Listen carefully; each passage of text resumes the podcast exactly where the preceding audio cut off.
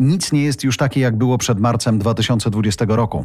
Praca hybrydowa to nie slogan, który będziemy w tym podcastowym cyklu oglądać przez szybę, ale bierzemy mikroskop i wchodzimy głębiej. Tina Sobocińska od lat zajmuje się wspieraniem działów HR potężnych firm. Jestem dyrektorem HR z ponad 20-letnim doświadczeniem w dużych międzynarodowych korporacjach. Uwielbiam być aktywna w networkach, dzielić się doświadczeniami, uczyć się od innych.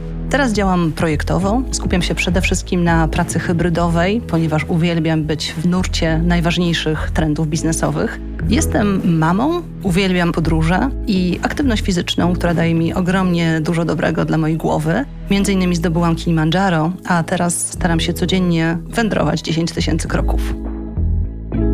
W tym odcinku lider zespołów pracy hybrydowej. Sprawdzamy, czym dla lidera będzie różniła się praca hybrydowa od pracy zdalnej, od czego zacząć wprowadzanie pracy hybrydowej, co lider może zyskać w pracy hybrydowej, jak zachęcić pracowników do powrotu do biur i jakie najczęściej popełniamy błędy jako liderzy w nowej formie pracy hybrydowej. Gdyby ktoś zapytał Cię dzisiaj, Tomek, powinienem namówić moje zespoły do powrotu do biura, czy pozwolić im pracować z domu, co byś poradził? Poradziłbym, aby wybrali model, który najlepiej pasuje do działalności firmy, do profilu działalności firmy. Natomiast bardzo poważnie wziąłbym pod uwagę budowę modelu pracy hybrydowej, ponieważ jest bardzo wiele powodów i bardzo wiele korzyści, aby taki model pracy wdrożyć. To wiąże się z jednej strony z równowagą w pracy pracowników, to wiąże się z drugiej strony z optymalizacją kosztów funkcjonowania firmy, to również odpowiada temu, czego pracownicy od pracy obecnie oczekują. Powiedziałeś model pracy hybrydowej. Nie ma jednej pracy hybrydowej? Nie ma jednej pracy hybrydowej, ponieważ firmy funkcjonują w różnych modelach, w różnych branżach, mają różne potrzeby, różne wzorce interakcji wewnątrz, interakcji z klientami. I są takie firmy, które mogą pracować w zasadzie w 100% zdalnie, albo już i tak pracują. Są na przykład takie grupy konsultantów, którzy pracują z klientami na całym świecie, będąc w dowolnych miejscach i podróżując po tym świecie z miejsca na miejsce. I ci ludzie pracują w 100% zdalnie i model ich pracy, który jest dzieleniem się wiedzą, który jest oparty o jakieś interakcje z bardzo wieloma klientami w bardzo różnych miejscach, doskonale się do tego nadaje. Są tego typu działania, gdzie na przykład mówimy o firmach produkcyjnych czy firmach budowlanych, gdzie model pracy hybrydowej nie jest dostępny dla wszystkich siłą rzeczy, bo tam dużo pracy jest wykonywanej manualnie ale jednak część pracowników takich firm może pracować bardziej efektywnie, kiedy pracuje w modelu zdalnym. I na przykład pierwszy taki okres, kiedy tego typu praca się pojawiała, to nie są czasy pandemii. Praca hybrydowa pojawiła się już mniej więcej 20 lat temu, kiedy okazało się, że dzięki temu, że można robić outsourcing, niektóre funkcje przedsiębiorstwa można konsolidować i umieszczać w jednym miejscu, podczas kiedy dostarczały efekty swojej pracy w kilku, kilku kilkunastu miejscach w kraju czy w kilku krajach. To dlaczego dzisiaj nagle wszyscy się tego uczą? A dlatego, że ten model, pomimo że był popularny w niektórych branżach, branża IT pewnie była tego najlepszym przykładem, to wiele osób podchodziło do tego dosyć sceptycznie. To też jest pochodną tego, jak dojrzale zarządzamy i jak wiele mamy jeszcze jako nacja albo jako społeczeństwo do przepracowania. Jest bardzo wiele badań, które pokazują, że w Polsce mamy niski poziom zaufania społecznego. W relacjach w pracy to przejawia się tym, że mamy duży poziom kontroli, i menadżerowie uważają, że muszą być blisko pracownika, żeby patrzeć mu na ręce i patrzeć na to, co on robi, domyślnie, że nie będzie, jeśli nie będzie kontroli, pracownik nie będzie wykonywał swoich zadań. Podczas kiedy praca hybrydowa czy zdalna, tak, ze swojej natury musi być zorientowana nie na kontrolę aktywności i działania, a na kontrolę rezultatu. I teraz, żeby pracownik mógł dostarczyć tego rezultatu, no to musi się z jednej strony, musi wdrożyć się w to, jak firma funkcjonuje, zrozumieć model jej funkcjonowania, funkcjonowania, zrozumieć strategię, zrozumieć, co się od niego oczekuje, tak aby pracownik nie był w stanie tylko i wyłącznie operować w tym obszarze takiego 100% zgodności z modelem, ale aby był sobie w stanie radzić z wyjątkami. Bo przecież nie wtedy w firmie jest problem, kiedy wszystkie rzeczy idą dokładnie z taktem, w 100% zgodnie z wszystkimi procesami. Problemy w firmie, to takie nawet występujące codziennie, dzieją się wtedy, kiedy rzeczy nie są w 100% zgodne z idealnym modelem.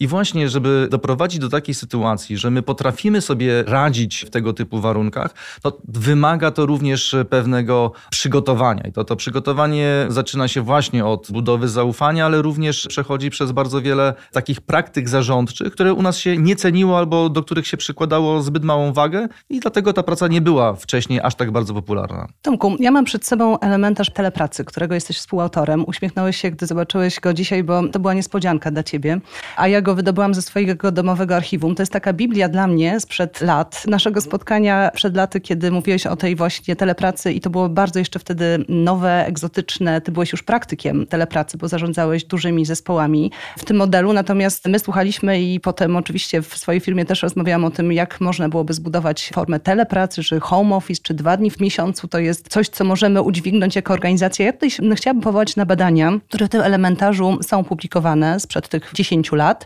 i one mówią, to są badania Workforce Magazine, który twierdzi, że praca zdalna o 75% poprawia wydajność, o 75% poprawia reakcję na zapytania klientów, o 63% zwiększa wydajność całego zespołu i też zadowolenie z jakości życia zawodowego, osobistego rośnie o 38%. To bardzo optymistyczne dane. Czy gdybyśmy takie badanie przeprowadzili dzisiaj, spodziewałbyś się podobnych rezultatów? Tego typu badania były prowadzone i w trakcie samej pandemii, i teraz również po.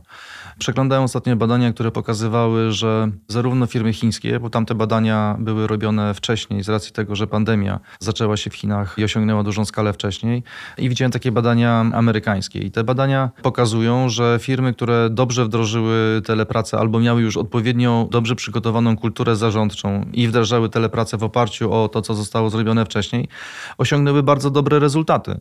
I Amerykanie bardzo sobie chwalą właśnie takie rzeczy jak brak czasu, który poświęcają na dojazdy do pracy, bo w Stanach z reguły dojeżdża się do pracy nie 15 minut, a 2,5 godziny.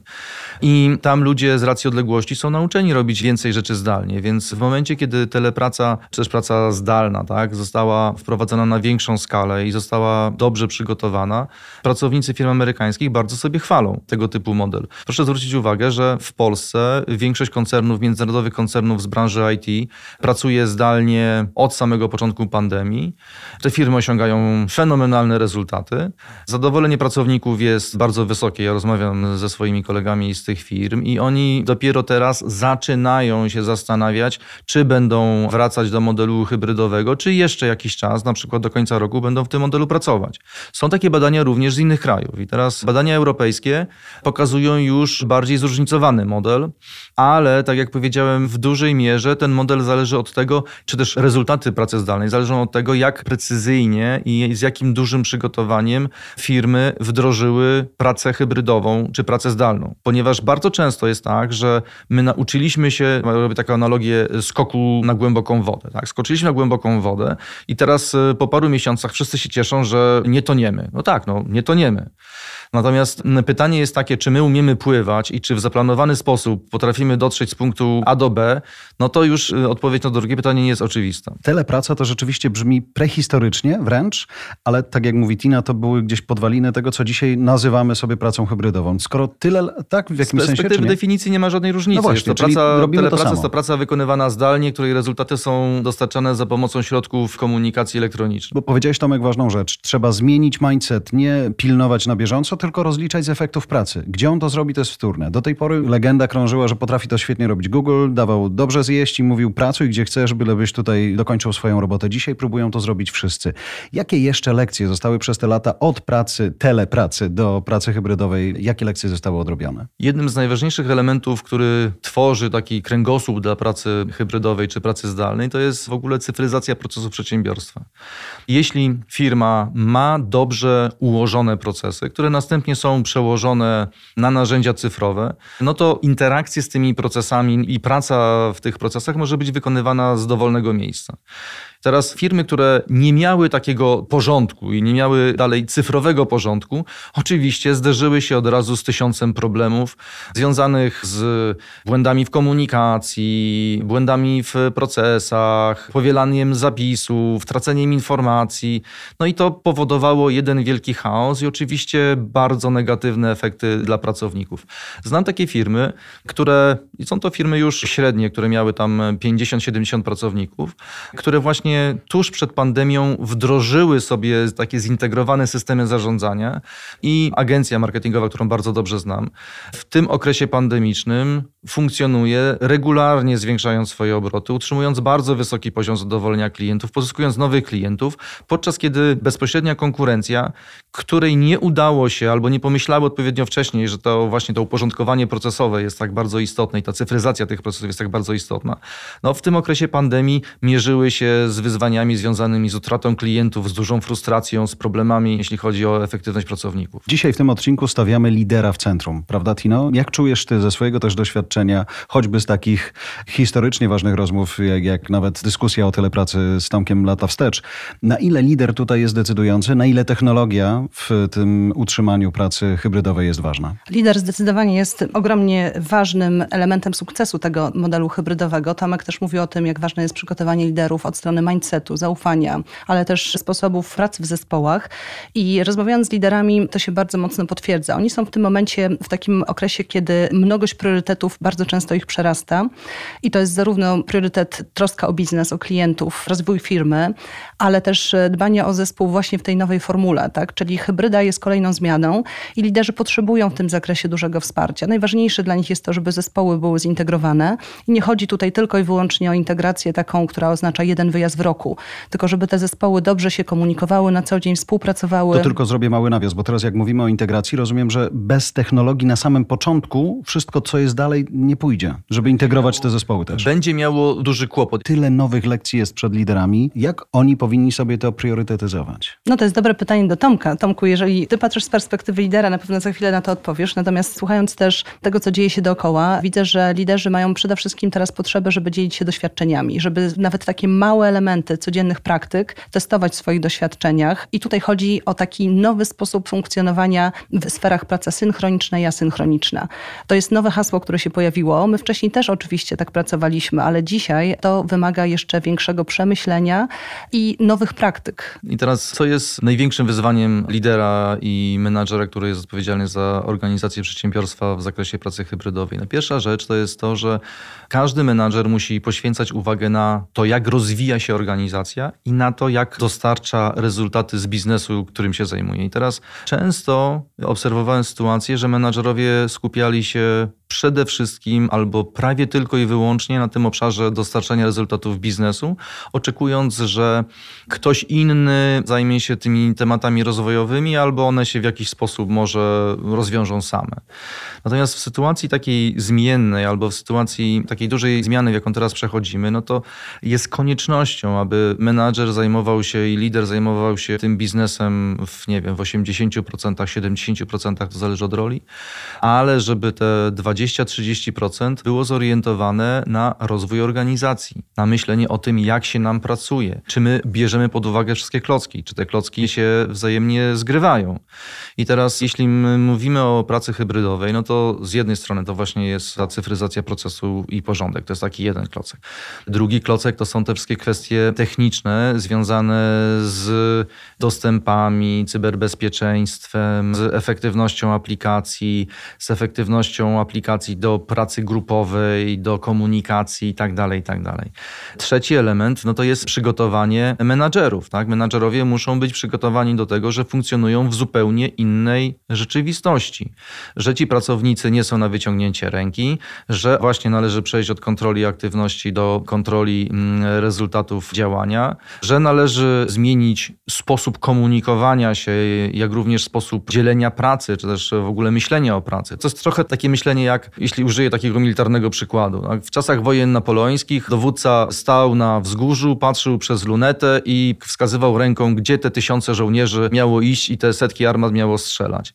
A obecnie to trochę funkcjonuje w ten sposób, że omawia się, co jest do osiągnięcia i następnie małe zespoły, jak jednostki specjalne, mają wykonać te zadania i mają je wykonywać właśnie bez bieżącej takiej kontroli menadżera, bo on z tą lornetą nie stoi i nie patrzy i w świecie takim wirtualnym takiej lornety nie ma. Super porównanie, tylko myślę sobie, że do tego trzeba przygotowanych liderów tych oddziałów specjalnych, poza tym głównym liderem, który zwinął lunetę i zszedł ze wzgórza. Tak, tutaj trzeba rzeczywiście przygotowanie i myślę, że w momencie, kiedy w firmach trwają dyskusje, jak będziemy budować ten model hybrydowy, o którym Tomek wspomniał, on nie jest uniwersalny dla wszystkich. Każda firma ma taką pracę do odrobienia, żeby sobie odpowiedzieć na pytania. Potem pojawiają się kolejne, bardziej szczegółowe pytania. To kto będzie decydował o tym, w jakim modelu będą pracowały poszczególne zespoły? A kto będzie decydował, w jakim dniu tygodnia będziemy się wszyscy spotykać? I tutaj najczęściej odpowiedź uniwersalna jest taka, to będzie decyzja menadżera.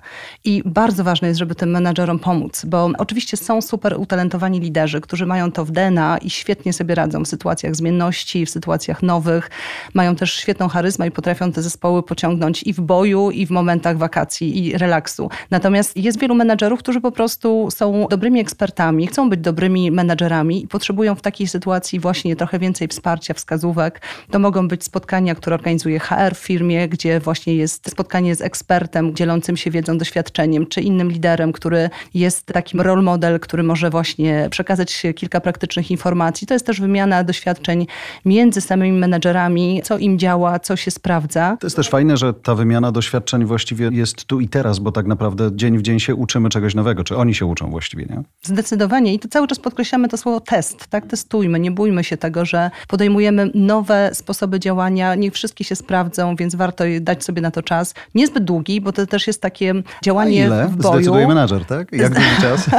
Ja myślę, że to też fajnie zapytać zespół, dlatego że ten zespół, Tomek wspomniał też o tym, że zespoły w takiej konwencji self-managed teams bardzo dobrze się sprawdzają. My czasami jesteśmy zaskoczeni, jak nasz zespół sprawnie działa, ile ma pomysłów, jak potrafi te pomysły wdrożyć, jak potrafi zarządzić nawet sytuacjami trudniejszymi. I jeśli podejmiemy taką próbę właśnie zdelegowania na przykład spotkań dziennych czy spotkań tygodniowych, a nawet zapytamy, jak często potrzebujecie się spotkać, żeby omówić bieżące sprawy, to może się okazać, że zespół wybierze najlepsze rozwiązanie i weźmie też odpowiedzialność za taką formułę spotkań. I potem bardzo często jest tak, że jeśli menadżer umówi się, że tak naprawdę to wy decydujecie, w które tematy mnie włączycie i które będziecie do mnie eskalować, to działa to bardzo skutecznie. I menadżer dzięki temu ma więcej czasu na właśnie to, o czym powiedział Tomek, strategiczne planowanie, zastanawianie się, jak w tym modelu odnaleźć siebie, zespół klientów, a jednocześnie takie operacyjne tematy świetnie prowadzi sam zespół. Właśnie jest ta koncepcja zdrowia organizacyjnego. Menadżer ma dbać o to, aby były rezultaty pracy, ale ma również dbać o to, aby organizacja była zdrowa. Zdrowa organizacja to znaczy taka, która funkcjonuje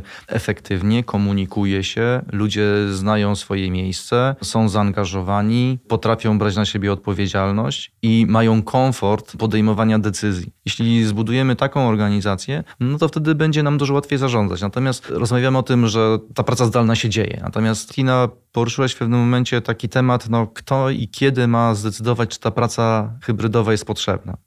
I to jest pierwsza dyskusja, jaką zarządy powinny odbyć. I teraz pracy hybrydowej nie wdraża się dlatego, że ona jest modna, albo tylko dlatego, że jest dla jakiejś grupy pracowników wygodna, aczkolwiek jeśli to już jest duża grupa pracowników, to być może jest już jeden z argumentów, ale przede wszystkim należy się zastanowić, dlaczego dla nas ta praca zdalna może być firmie potrzebna.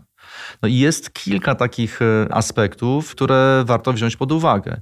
Pierwszy jest taki, w warunkach bardzo dużej zmienności, w jakich teraz funkcjonujemy, praca hybrydowa daje nam kilka dużych elastyczności. My możemy decydować, ilu pracowników e, w ogóle zatrudniamy, jak dużych biur potrzebujemy, czy my się decydujemy na kolejną inwestycję w biuro, podpisując umowę na następne 5 lat i biorąc na siebie sztywne zobowiązanie finansowe, czy też pracujemy w modelu hybrydowym i podejmiemy taką decyzję dopiero wtedy, kiedy będzie to krytycznie potrzebne. Czy my na przykład decydujemy się na to, że pracownicy wracają do biura, ale jeśli wystąpi ognisko zakażeń, to nagle się okaże, że mamy zdezorganizowaną pracę firmy i mamy duży, duży problem.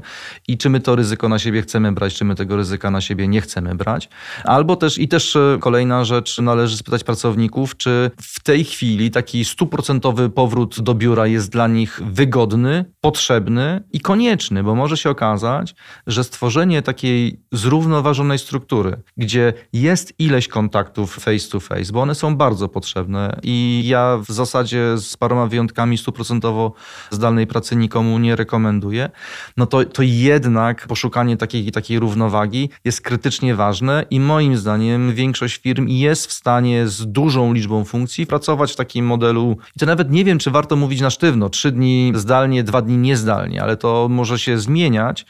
Natomiast z reguły to jest, powiedziałbym, że dla większości zespołów jedno, dwa spotkania w miesiącu to jest konieczność. Jeszcze, dodajmy jeszcze jeden ważny argument do tych, które Tomku wymieniłeś. Wiele firm doceniło bardzo elastyczność w kategorii geografii poszukiwania talentów. Jednak odetchnęliśmy z ulgą w wielu firmach w ubiegłym roku, kiedy okazało się, że możemy rekrutować osoby z innych lokalizacji niż nasze biura. I taka formuła na pewno zostanie utrzymana, wzmocniona, bo rynek pracy jest dużym wyzwaniem dla wielu firm w różnych branżach i myślę, że to jest bardzo duża szansa i argument biznesowy również, żeby utrzymać pracę hybrydową. Myślę o jednej rzeczy. Zapisałem sobie wśród moich notatek słowo asynchroniczna i teraz szanowny liderze Tomaszu, do ciebie chciałbym się zwrócić. Jeśli mamy podział 3-2, to już sobie możemy wymyślać. Tak jak mówiłeś, to może być zmienne nawet. Ale w ramach nawet tego podziału w biurze i poza biurem mamy drugi podział, od której do której pracuje część zespołu i od której do której pracuje druga część zespołu. Ta asynchroniczność mnie interesuje w kontekście zadań dla lidera. Jak tym zarządzić, żeby to się nie rozjeżdżało? To podstawą jest przejście do zarządzania przez cele. I teraz zarządzanie przez cele jest koncepcją starą dosyć, natomiast dobrze wdrożoną i zaadaptowaną do nowych takich praktyk menedżerskich z dużym naciskiem na przykład na demokratyzację zarządzania, prowadzi do bardzo dobrych rezultatów. Jeśli ludzie rozumieją właśnie, jaki rezultat mają osiągnąć, dlaczego ten rezultat jest ważny i potrafią zarządzać tą swoją pracą, rozumiejąc tę strategię firmy i mając w głowie ten commander's intent, tak? czyli takie ja potrafię sam podejmować decyzje po to, żeby rzeczy potoczyły się w tą stronę, w którą powinny się potoczyć i sobie rozwiąże większość e, problemów samodzielnie. To jeśli pracownik ma tego typu świadomość i rozumie, jaki jest e, rezultat, którego się od niego oczekuje, i to w postaci takiej twardej rezultatu procesu, ale również takiej bardziej miękkiej rezultatu pracy, czyli jak on się komunikuje, jak on e, właśnie rozwiązując problemy współpracuje z innymi, jeśli i ta jakość współpracy jest dobra, i te rezultaty, które są dostarczane są dobre, no to specjalnie nie należy podchodzić zbyt surowo do tego, w jakich godzinach ten pracownik pracuje. Kiedy ja mogę sprawdzać, jak często powinienem sprawdzać, czy on robi to, co chciałbym, żeby robił. Na koniec dnia, kiedy mój dzień kończy się być może inaczej niż jego dzień, na koniec tygodnia, na koniec miesiąca, jakbyś tym zarządził? Odpowiedź oczywiście... To zależy. Tak, jest, to, to zależy i to jest najlepsza odpowiedź na większość pytań i również na to. Natomiast to zależy od tego, jaki jest dojrzałość pracownika, jaki rodzaj pracy wykonuje. Bo są takie prace, gdzie faktycznie trzeba na koniec dnia sprawdzić, sprawdzić, czy z listy rzeczy, które były do zrobienia, są zrobione te, które powinny być zrealizowane. Natomiast w większości przypadków, gdzie pracuje się właśnie w oparciu o wiedzę, w oparciu o jakieś takie procesy bardziej złożone, to taka kontrola pewnie ma sens raz w tygodniu, ze złożeniem tego w większą całość dwa razy w miesiącu, albo być może nawet raz w miesiącu. Co znaczy ta kontrola? Tak? Znaczy, to nie jest kontrola, polega na tym, żebyśmy zobaczyli, czy jesteśmy tak na ścieżce i czy zmierzamy w stronę celu. Tak? On track i on target. I teraz, jeśli tak, to super, a teraz, jeśli nie, no to są dwa pytania. Co należy zrobić wspólnie, żeby osiągnąć rezultaty? I drugie pytanie, dlaczego tak się zadziało i czy są jakieś rzeczy właśnie związane z rozwojem organizacji, z kształtowaniem metod pracy, które należy zrobić? Bo tutaj to, to co jest istotą takiej pracy, to jest ten jej ciągle usprawniający się taki iteracyjny charakter. Tak? Każda praca i, i dlatego ten menadżer musi mieć podział tej swojej uwagi, te 80-20, bo te 80 to jest ten biznes, a te 20 to jest cały czas, czy my coś możemy poprawić, czy my coś możemy usprawnić, czy pracownicy się dobrze czują, czy potrzebna jest jakaś zmiana, czy potrzebne jest jakieś wsparcie. I w ten sposób, właśnie balansując te dwa obszary, możemy sobie ustawić te punkty kontrolne, które są weryfikacją, czy i biznes idzie w dobrą stronę, i czy organizacja idzie w dobrą stronę, no w zależności od złożoności rzeczy, które robimy na różnych poziomach z różnym taktem, tak? Od dziennego do powiedziałbym miesięcznego i kwartalnego. Bardzo dużym teraz trendem jest przy tym zjawisku, które Tomek tutaj określa jako kontrola, które rzeczywiście jest na pewno ważne z punktu widzenia menedżera i jego takiego odpowiedzialności za rezultaty, to jest feedback. I coraz więcej firm teraz wprowadza taką bardzo świadomą kulturę feedbacku, która ma pomagać w tym, żeby nie tylko sprawdzać, jak sobie radzimy, ale też wspierać pracowników w tym wszystkim, co robią i też e, w ich rozwoju bardziej regularnie niż robiliśmy to wcześniej. Tak? Czyli nie oceny roczne, tylko tylko regularny. Tylko zobacz, między oceną a feedbackiem jest jednak różnica. Ocena roczna to było idę i nie wiem, co się zadzieje, a feedback to jest taki, nie wiem, skończył się dzień, to mi się nie podobało, to mi się nie podobało, to popraw jutro i koniec, nie? Jakby to nie jest aż tak groźne. Tak, i to jest zdecydowanie, to jest bardzo rozwojowe i bardzo konstruktywne działanie. Poza tym to właśnie chroni obie strony, czyli menedżera i pracownika przed tym, o czym powiedziałeś Jarku, że nagle jest jakaś formalna rozmowa i stres. A na koniec to też jest y, bardzo ważne, że wprowadzając taką kulturę feedbacku, uczymy też przekazywać feedback menedżerowi. I to też bardzo pomaga. No, można używać określenia feedback, to jest dobre określenie. Natomiast jeśli mówimy o tym nastawieniu na ten rozwój organizacji, to jest przecież rozmowa. To jest rozmowa pracownika z menadżerem, gdzie pracownik ma swoje oczekiwania, gdzie menadżer ma swoje oczekiwania. Oni rozmawiają o tym, jak wspólnie, jak w zespole to osiągnąć. I taka rozmowa jest potrzebna obok rozmowy o mm, takim stricte twardym e, robieniu biznesu, bo jak będziemy rozmawiać tylko i wyłącznie o biznesie, to miejsca na tą rozmowę właśnie, jak się pracuje, co jest potrzebne, co należy zmienić, no to nam no, zabraknie. Tak? Szczególnie, Więc- że z tej rozmowy te 20% wymyślania też może być zaopiekowane, prawda? Bo płyną z niej takie wnioski, które można wykorzystać. Dokładnie tak. I teraz menadżer musi świadomie stworzyć, bo pracownicy często proaktywnie nie będą z wszystkimi tematami wychodzić. Tak? Więc to menadżer musi stworzyć takie otoczenie, w którym pracownik czuje się super komfortowo, właśnie rozpoczynając tematy, które nawet mogą być trudne i nawet mogą być trudne dla menadżera. I teraz w dobrze funkcjonujących organizacjach, ja się tutaj w 100% zgadzam z tym, co powiedziała Tina, to oprócz tego, że każdy menadżer pracuje ze swoim zespołem, to powinny być wdrożone takie systemy oceny właśnie takiego zdrowia organizacyjnego, czyli efektywności funkcjonowania organizacji z perspektywy właśnie tego, jak ona się uczy, jak ona się rozwija, nastawione na ocenę nawet powiedziałbym bardziej menadżerów niż pracowników. Bo my jesteśmy przyzwyczajeni do tego, że pracownika się ocenia. Natomiast powinniśmy zbudować sobie bardzo silną świadomość, że w zdrowej organizacji menadżera ocenia się, znaczy to jest jeszcze ważniejsze, tak? bo ten menadżer może stworzyć super warunki pracy dla swojego zespołu, albo z jakichś powodów może nagle przestać tworzyć aż tak bardzo optymalne środowisko pracy. I teraz zbudowanie i narzędzi, i procesów, które będą pomagały temu menadżerowi usłyszeć zespół, kiedy dzieje się coś nie tak, jak zespół by oczekiwał, dać też możliwość, aby spojrzeli na to jego przełożeni i zobaczyli, czy są ku temu powody obiektywne związane z organizacją, nakładem, ilością pracy, czy są to też jakieś inne powody i właśnie zbudować ten system wsparcia dla menadżerów. Bo znowu system oceny nie jest systemem karania menadżerów, jest systemem wsparcia dla menadżerów i menadżerowie też muszą się nauczyć z tego korzystać, bo bardzo często, jeśli menadżer usłyszy, że pracownicy mają jakieś sugestie, to on to odbiera jako krytykę, a menadżer często krytykę źle znosi, no bo przecież menadżer bo jego autorytet nie Został może być poddany tak, jakiejkolwiek to krytyce. prawda. To jest złe rozumienie, tak? bo trzeba iść właśnie w zupełnie odwrotną stronę, gdzie jest no, do pewnego stopnia taka zdrowa relacja. Pracownicy wywierają pewien nacisk na menadżera, menadżer oczywiście z wykorzystaniem również elementów władzy organizacyjnej układa tą pracę i kanalizuje to, jak zespół funkcjonuje i pracuje. Wiemy teraz, że wszelkie ankiety w firmach, które dotyczą pracy hybrydowej, powrotów do biur, cieszą się ogromnym powodzeniem. Nie wszyscy na nie odpowiadają, ale frekwencja w takich badaniach teraz jest powyżej zazwyczaj 60-70%, co oznacza, że temat jest ważny.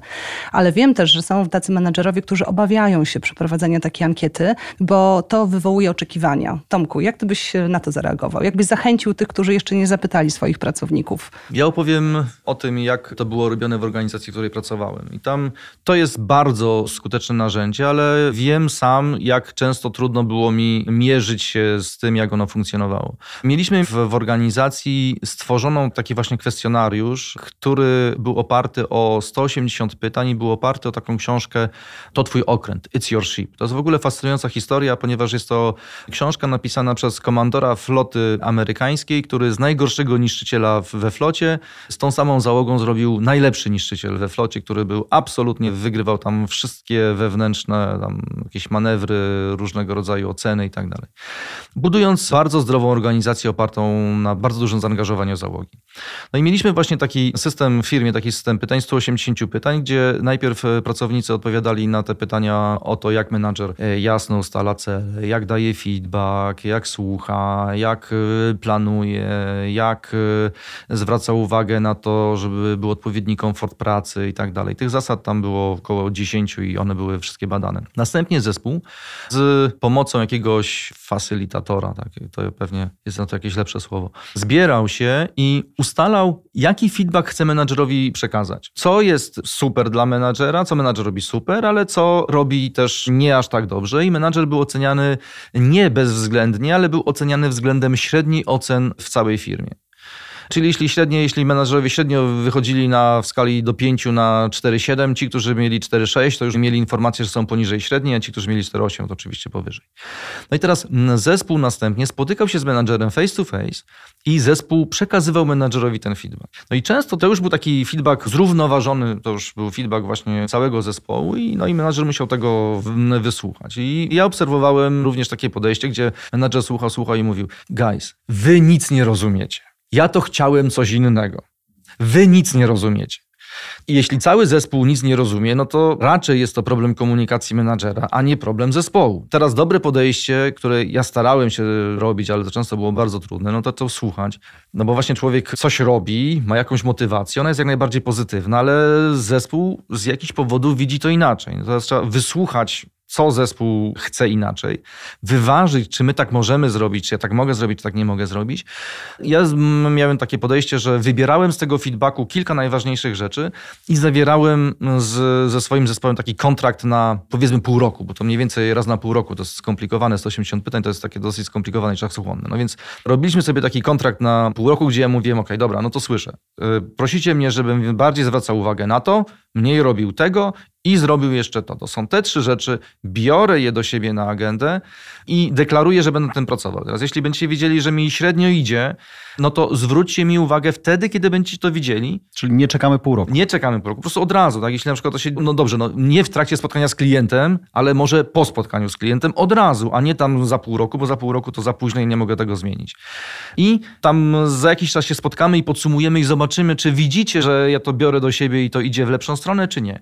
I teraz to, co jest najważniejsze. Niektóre rzeczy ja nawet nie byłem w stanie zmienić, tak? ale jeśli zespół widział, że ja biorę to tak, i autentycznie nad tym pracuję i słucham tego, co oni chcą i to, co się umawiamy, to ja staram się dostarczyć, to miało to fenomenalny efekt, jeśli chodzi o no właśnie zaufanie, zaangażowanie pracowników i takie właśnie zdrowe podejście, bo organizacja musi być smart and healthy, tak? musi być efektywna biznesowo, ale musi być również zdrowa organizacyjnie.